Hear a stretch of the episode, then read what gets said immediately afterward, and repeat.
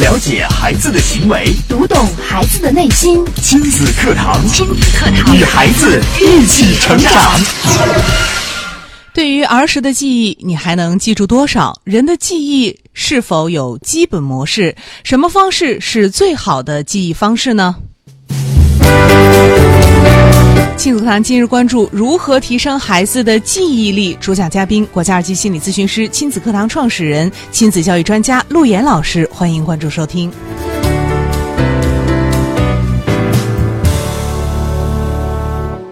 我是主持人潇潇，我们有请今天的嘉宾陆岩老师。陆岩老师好，潇潇好，亲子课堂的各位亲友，九三一的各位听友，大家好。嗯，陆岩老师今天要跟我们说一说，怎么样去提升孩子的记忆力？怎么会想到讲这个话题呢？听起来这个话题呢，可能大家会觉得比较技术性，对啊，并且呢，家长可能会有兴趣来了、嗯啊，因为我发现很多的家长对于孩子的一些基本技能啊，总觉得 应该找寻一种方法，好好的给他提高提高。对，但是其实孩子所有的技能都是在生活当中，在你的陪伴当中不断的建立起来的。哦，确实会有分化，嗯，比如有些孩子就是记忆力特别强哦，啊，有些孩子呢，你问他什么事儿呢？你刚才吃的啥，他都记不住，对，刚吃完饭就忘了。这是天生的吗？对，哦，并且呢，我会发现现在社会上有很多速记啊、超级记忆啊，对对对各种记忆的一些学习班，对一些很昂贵的一些记忆课。对，所以今天我想把记忆这件事呢给大家打开，嗯让大家明确一下、了解一下关于人是如何去提升他的记忆能力的。嗯，还有呢，就是那些所谓的一些速记、超级记忆，嗯，都是选用了什么样的模式？哦，是怎么运作？什么方法让他记住？那么我们了解了这些模式之后，其实你会发现，嗯我们在日常的生活当中，就是在帮助孩子提升记忆力。所以我先哦告诉大家，很多家长会对记忆力这件事情趋之若鹜。嗯，我想给大家，呃，给我的孩子报一个什么呃记忆学习班啊，对是吧？我想给他报一个课呀，让孩子记忆力提高了，那不是学习就好了吗？对呀真相是这样吗？嗯，能提高吗？其实，我们来回想一下我们每个人的记忆啊。嗯我们先来看一看记忆。今天的节目你要从头听到尾的啊，这个时间。如果说你听着听着不听了，那可能你就失掉了最重要的部分。好啊，嗯那么首先我们来看一看我们人类的记忆的模式。嗯，我们在人生最有趣的那个出生的阶段，比如说你出生那天，然后你牙牙学语、蹒跚学步，嗯，你吃第一口饭，你第一次上幼儿园，哎，我想问一下各位，你还记得起来吗？蹒跚学步、牙牙学语记不得了，好像这个记忆里没有，好像这这篇儿都没有了，你第一次吃饭你还记得吗？我根本记不得。你肯定记不得，那第一口奶，这怎么能记得呢？呃，我们有一个基本的观念啊，嗯就是三岁之前的事情，我们是没有记忆的。对，真的没有记忆吗？应该是没有吧？那时候太小了。你说什么时候学会说话的、吃饭、走路，应该都记不得了。好，我们先把它放这儿啊，有没有记忆？这是个问题啊，还没有给大家做这个解答。嗯，那么我想问一下，那三岁之后呢？三岁之后你总要上幼儿园了吧？对，你第一天上幼儿园你记得吗？第一天上幼儿园 也不记得，好，记不住。幼儿园的事情你还记得吗？事情还真是具体记不起来了，反正隐约记得好像呃呃有一两个同学，现在还能想起来，哎，也哦记不得了，太。模糊了。对，嗯，再使劲想想，嗯，能记下些什么？能记就是在幼儿园时期，可能或者说，我们嗯就说七岁之前或者六岁之前，你能记下些什么？能记下某个画面、嗯，某个片段。画面应该是一张图片。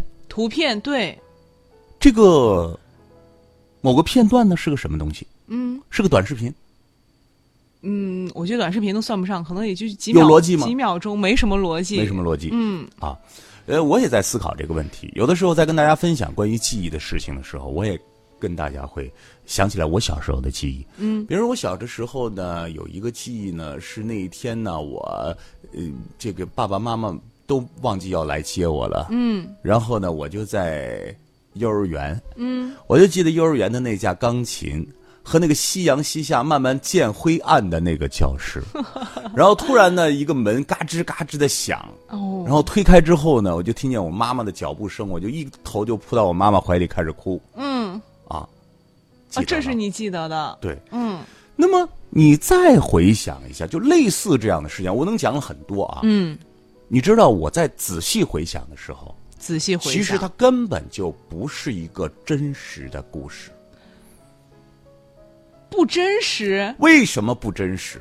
为什么呢？因为我要告诉大家一个真相：嗯在六岁之前的孩子的所有记忆，包括我们现在能记到的儿时的那些所谓的较为清晰的故事，嗯，或者有时间轴的这样的一个顺序，其实都是妈妈给你讲的故事。你刚才描述的那一段，妈妈接你接晚了，然后老师陪着你，也是妈妈给你讲的故事。是的，哦，这不是是你自己记起来的。我自己一定有一个记忆，嗯但我那个记忆呢，可能就是一张图片，更重要的可能是一刻的感受。而这个记忆是什么呢？是妈妈不断给你强化的一个记忆。比方说，这个记忆发生在四岁、嗯五岁的时候呢，有一天妈妈就会拿这个话题来跟你谈。嗯知道不知道？你上小班的时候，嗯，那一天，俺俩都忘接你了。然后那一天我下班下的也确实晚，嗯刚买点菜，直接就进了这个，呃，这个，呃，幼儿园。嗯到幼儿园还听见你老师音乐老师陪着你，嗯，他在那弹钢琴。钢琴哦。他那天已经很晚了，嗯然后我进去的时候，我推开那个大铁门，嗯然后你就冲过来，然后抱到我怀里就开始哭啊。哦你很多的这些模糊的记忆都在父母讲故事的时候、帮助你聊天的时候，重构了一个你的故事。哦所以那个故事不是一个绝对真实的故事。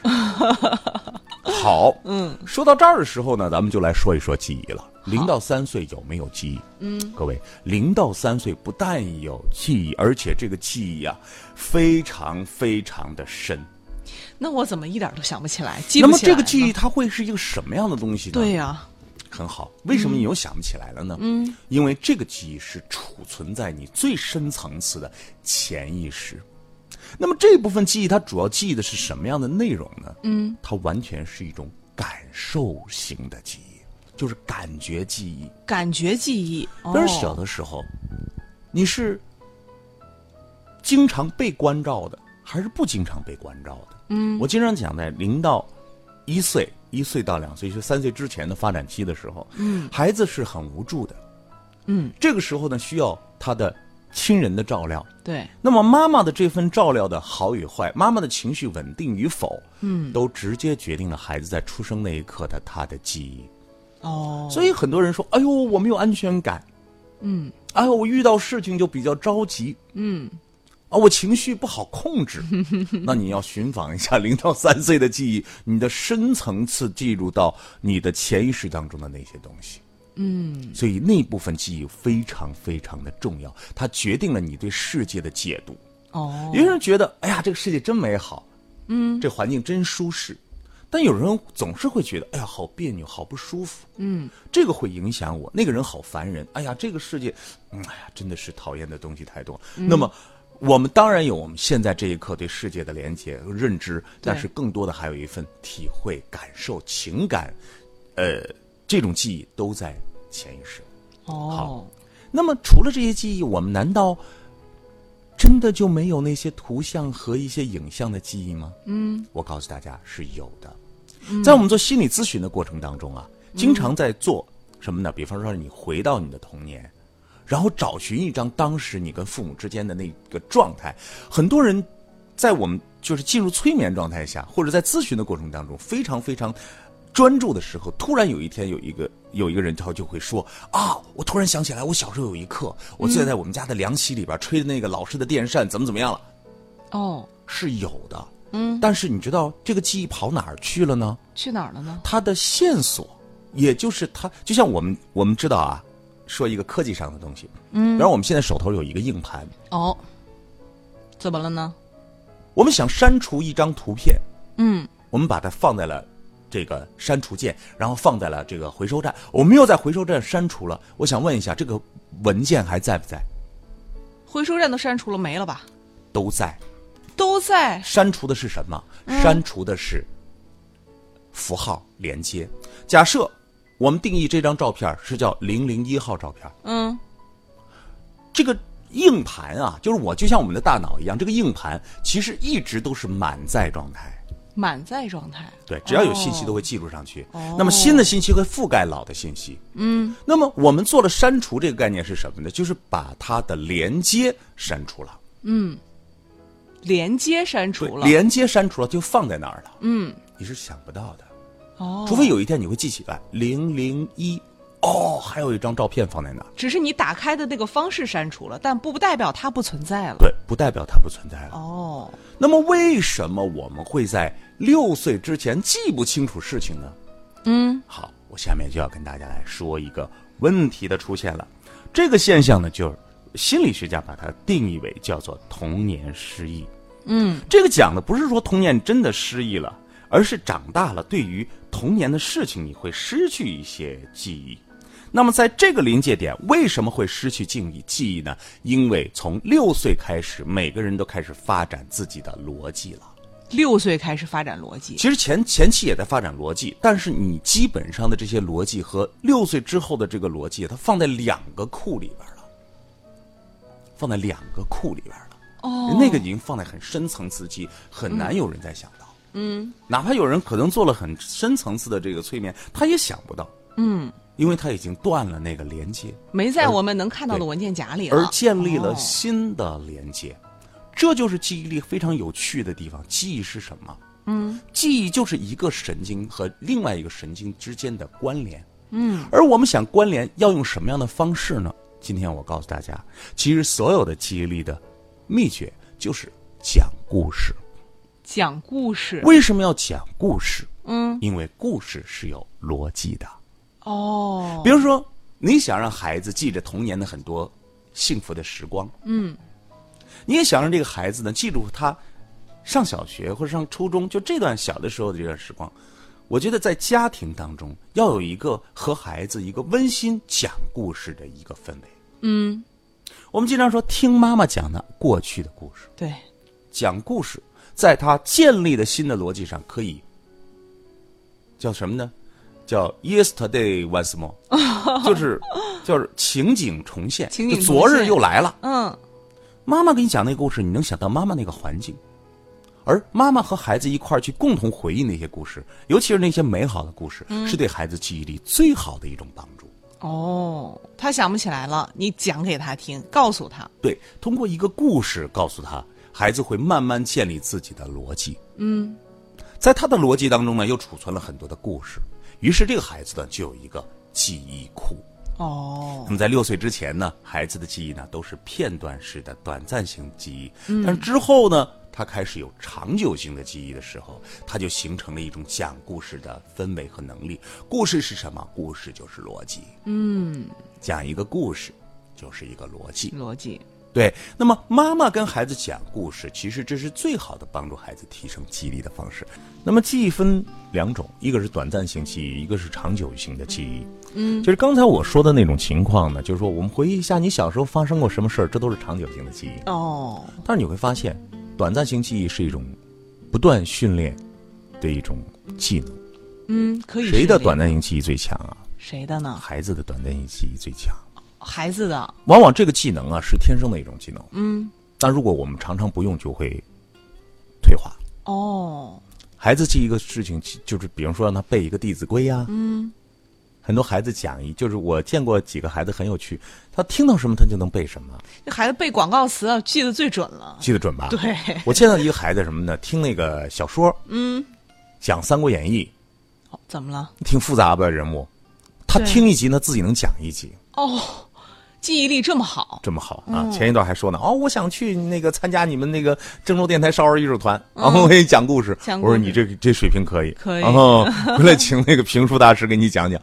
确实，这个孩子每个每个孩子他有这样的一个技能，他经常锻炼的时候就会把他这个技能开发出来，就形成他的优势。哦，所以说这个记忆力我们是可以锻炼的。短暂记忆是可以锻炼的。嗯，你比如说，一个电台的主持人的记忆力往往不是特别好，嗯，因为他看不见脸儿，对，手可以拿稿，嗯，是吧？读新闻有时读，读完这一行的不用记，可以念嘛？对。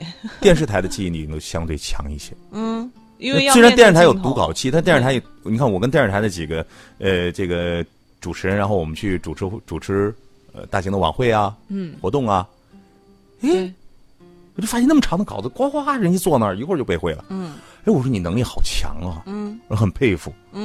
但是他们往往这个晚会结束就忘完了。我我晚会没结束就忘了，就是他是背条忘一条，背条忘一条。对对对，有人说上一个你说的那个什么什么那个剧目是怎么怎么样？嗯，他说呀，我忘了，忘了我不我不管了，我说过就忘了，就是那一条，只管这一条的事儿。短暂的记记忆太短暂了。呃很短暂。那么什么样能够帮助我们的孩子提升我们的记忆力呢？其实更多的是长久记忆力。嗯，短暂的记忆力就像孩子说顺口溜一样，说着说着他就忘了。对，但是这种说着说着就忘了，你看我们呃过去我们说私塾啊、背诵啊那些东西，他背着背着确实会忘，但是反复不断背变成一种什么呢？也变成一种肌肉的一种呃习惯性动作。习惯啊哦，他长大之后，说不定哪个词儿又冒出来，就像我说，藏在潜意识里。嗯，说哪个词儿，人之初，哎，他就想到西门山了，哦，机械机械动作就过去了变成本能了。对。但是我们希望的记忆呢，更多的是什么呢？是长久性的记忆。嗯，那这个记忆的锻炼，就需要我们的家长要会和孩子一块儿来创造一个环境，经常和孩子来聊一聊那过去的有趣的、温馨的、可可笑的一些故事。讲故事。对孩子特别喜欢可乐的故事。哦，你看我们小的时候也是这样嘛，说个笑话啊，对，越小的孩子，他越喜欢听到这种故事。好笑的好玩的。你比如说，你跟一个小朋友聊天儿是吧？四五岁小朋友聊天儿，你只要说屁呀、屎啊什么这些，对，他马上就会 特别感兴趣，特别感兴趣，是吧对？这是为什么呢？对呀、今天我们不谈这个，我们先谈记忆啊。好，我们刚才说到了七岁啊，在心理学它有一个假设，一个假设呢说，我们大脑发展过程当中呢，主管记忆的有一个海马回，它在增加细胞，一增加细胞呢，就重新的升级了系统一样，嗯，就过去的那个逻辑的编码变了。所以过去的记忆没有了。那么建立编码之后，嗯，我们怎么样跟孩子来重建记忆？这得建立好。是，所以父母陪伴回忆有助于孩子的记忆，陪伴回忆。陪伴回忆。嗯，因为孩子在小的时候体验世界真的是一个片片段段的一个过程，嗯，没有逻辑。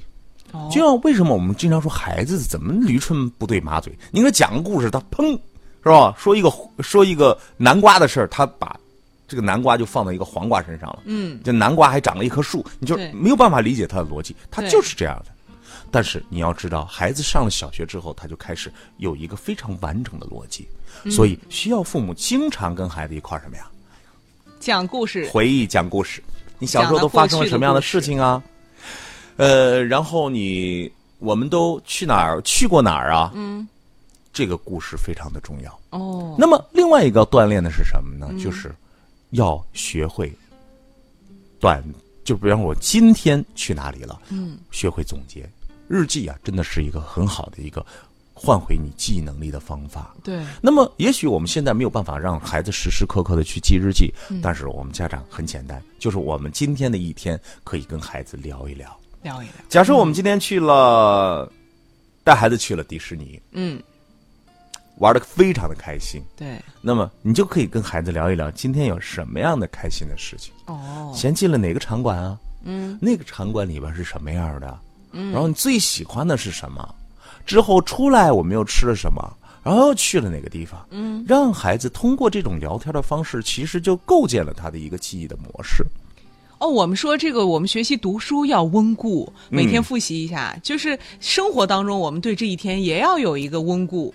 没错，嗯，所以呢，呃，这种短暂的，比如说今天发生的过程，你晚上有一个这样跟孩子的美好的一个记忆，你会发现孩子会把他人生的很多的一些东西都储存在他的一个信息库里面，哦，就是每一个盘，他有一个呃自己的一个库，有一个构架。他自己去整合起来。但但有些家长可能就没有这种习惯，嗯，不会给聊孩子聊太多这样的东西，所以家长是混乱的，孩子的世界也是混乱的。嗯，你让孩子写个作文啊，你还是想个什么事儿啊，都不知。道怎么写了。对对，所以今天呢，还要刚刚才我说到一个点，我们再证明一下，就是讲故事是帮助孩子更好的记忆。哦，呃，人类学者呢发现呢，在澳大利亚的原住民，就是毛利族的文化当中，父母时常会陪着孩子进行回忆。嗯，而毛利族的很多成人呢，连自己才是两岁半的事情他都能够记住，是全球平均回忆年龄达到最早的。他们记忆力怎么那么好啊？因为你想一想，在广袤的澳大利亚的那些 原住民的那个生活当中，太枯燥了。嗯，没什么手机、电脑、iPad 什么的，是啊，他们就讲故事。讲故事。其实我们现在生活的这个基础的文化，比如我们说说上古时期呀，说说什么这些文化，不都是过去一代一代的口传心授的故事吗？对，啊，我们我们伏羲呀，是吧？呃，皇帝呀，嗯，呃，这雷祖，就这些故事全都是一代一代传下来故事，所以家长真的是要跟孩子讲故事。哦，让我跟孩子讲故事，孩子最喜欢听什么故事？什么故事啊？不是讲的什么书上的故事啊，动画片里的故事啊，不是。嗯，我只要躺在床上啊，这个我我两个女儿说爸爸讲故事，一定首先听爸爸，你给我说说你小时候的故事。我说我小时候的故事都是你奶奶给我讲的故事，然后再讲给你听。哦，当然我也会回忆小的时候做什么糗事儿啊，嗯，啊，干过什么坏事儿啊，嗯，出现过什么呃可可乐的事儿啊，嗯，有什么新发现呢？嗯，啊，他们就听起来特别津津有味。哦，啊，那么在这儿呢，我想给大家做一个小小的测试，我来说几个词，好，看大家能不能记住。好，啊，来帮助大家佐证一下为什么讲故事是最好的记忆方法。好，好，我们来听一下。嗯，大家努力把这几个词记住，都要记住是吗？都要记住。好好好，嗯。猴子，猴子，钥匙，钥匙，狮子，狮子，礼物，礼物，保险柜，保险柜，课本，课本，贴纸，贴纸，显微镜，显微镜，长颈鹿，长颈鹿，毛巾，毛巾，胶水，哦，老鹰，跳伞，啊，抖音，抖音，奖杯，奖杯。哦，这么多词，好，完了，我们来回顾一下。回顾一下，嗯，要全说出来吗？不用，你记得什么？嗯，天哪，奖杯、跳伞、狮子啊，猴子、钥匙哦，然后课本、保险柜，哇，还有什么？忘了，好厉害，好厉害，好厉害！我以为你就记着个抖音呢，像抖音还还忘忘了，好。其实，相互没有关联的词语，就像我们的生活当中的记忆一样。对，我们记忆了很多很美好的画面。嗯，夕阳西下呀。嗯，我们家家庭的合照啊。对。然后很刺激的游玩的过程啊。嗯。但如果说它不是一个逻辑的关系的时候，嗯，我们就非常非常容易把它忘记。对，因为他们之间没关联，天马行空的。对。现在呢，应该说潇潇是一个非常专注的状态。嗯，你这个答题已经非常不错了。我已经能够记住，我记住大概五六个了。对，很不错了。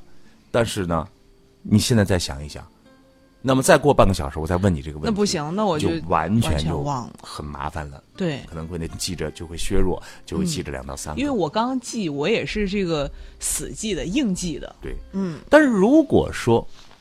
我们有没有一种方法，让你今天还能记住，明天还能记住，后天还能记着呢？有吗？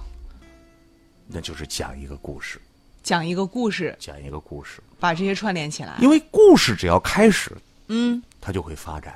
哦，发展它就要结束。嗯，所以你只要逻辑上是对的，嗯，你故事会构建画面，故事会产生逻辑，对，所以你就能够记住。然后我们来试一试啊，简单的试一试，因为今天时间关系，我们不能展开了。好，说这猴子啊，嗯，拿了一把钥匙，哦，然后呢，去找狮子，嗯，干嘛？嗯，给他送礼物，送礼物，嗯，他为什么拿一个钥匙去给他送礼物啊？嗯，这个礼物是有一个保险柜呀，哦，放保险柜里，对，哦，他放保险柜里，狮子拿了一个钥匙去给。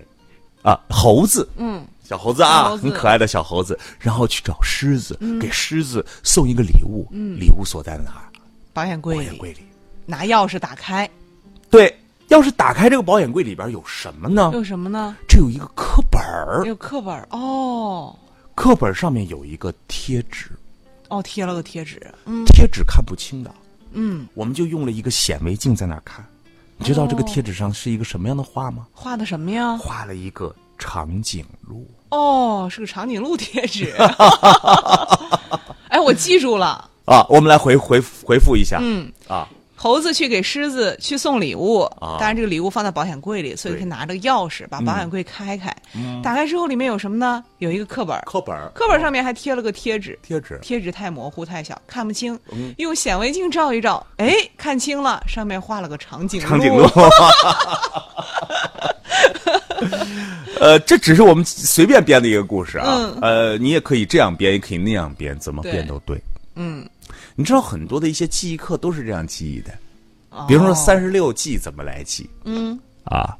比方说三点一四一五九二六这么长的数字，那么长都可以用这种关联性的方法来记忆，都可以。都可以。哦，所以这只是一种技巧。我想告诉大家，就是很多的一些超级记忆啊，它只是一种技巧，不是你学会了，你的数学就能考一百分。嗯，不是的。哦，所以回归到我们的生活当中，谁能够帮助我们的孩子提升记忆呢？告诉大家，就是我们的家长。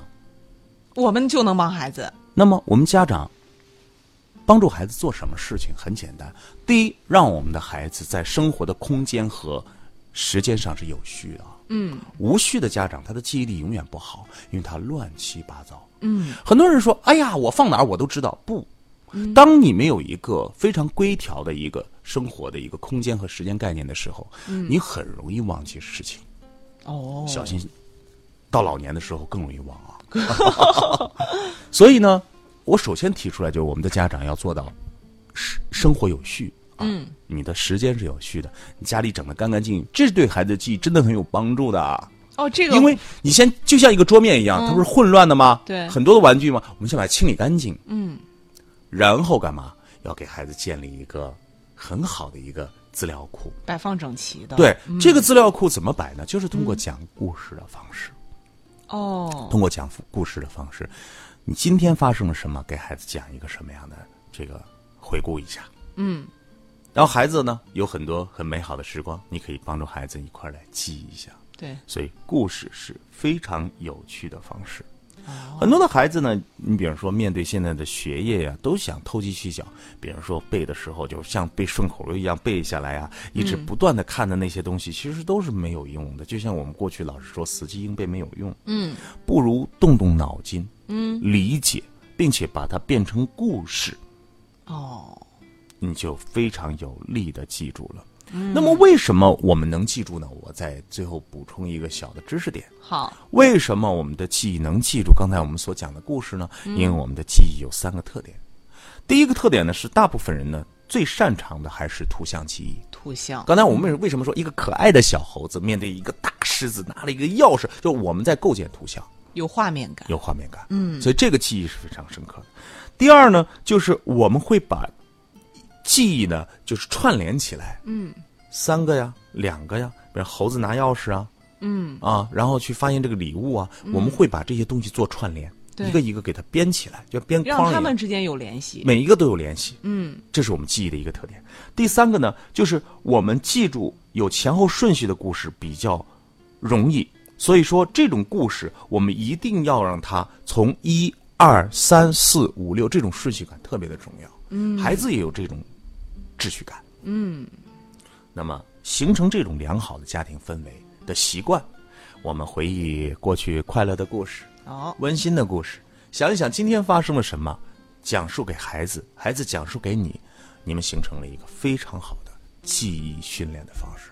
其实，所谓训练，那是分享你们的美好时光。哦，好，非常感谢陆岩老师给我们这个提供了一个嗯这么温馨并且也这么温暖的记忆力的这个方式，提升记忆力的方式。那大家听完之后，您学会了吗？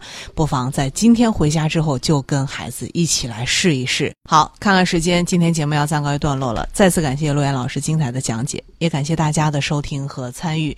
明天上午的十点钟，亲子课堂和您不见不散。